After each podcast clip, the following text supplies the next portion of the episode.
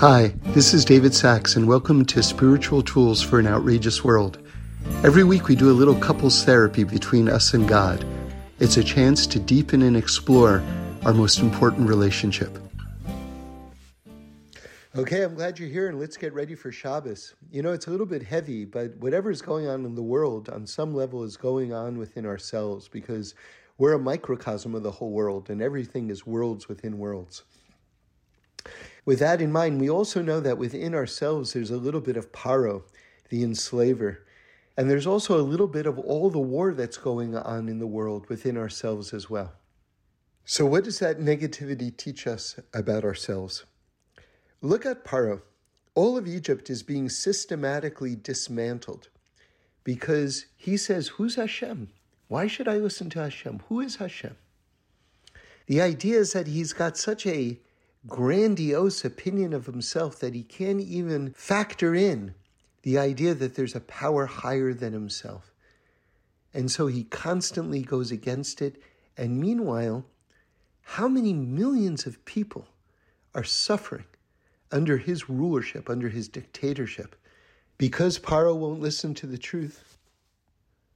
So now let's just make it real. What about you and me?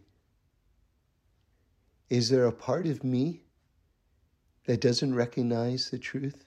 And because I won't accept the truth, there are all these aspects of myself that are paying the price for my own stubbornness.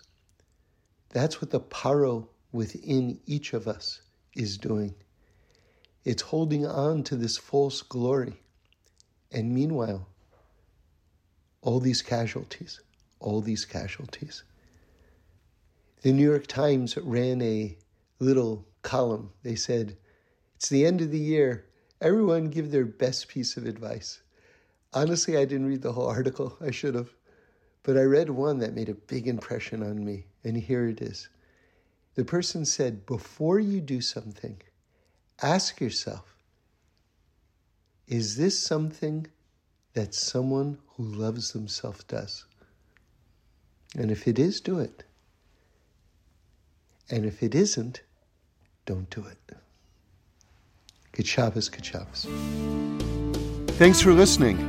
We do this every week, so join in again next Sunday for a new podcast where we explore the amazingness of life. And review us and send in any comments or suggestions. I'd love to hear them.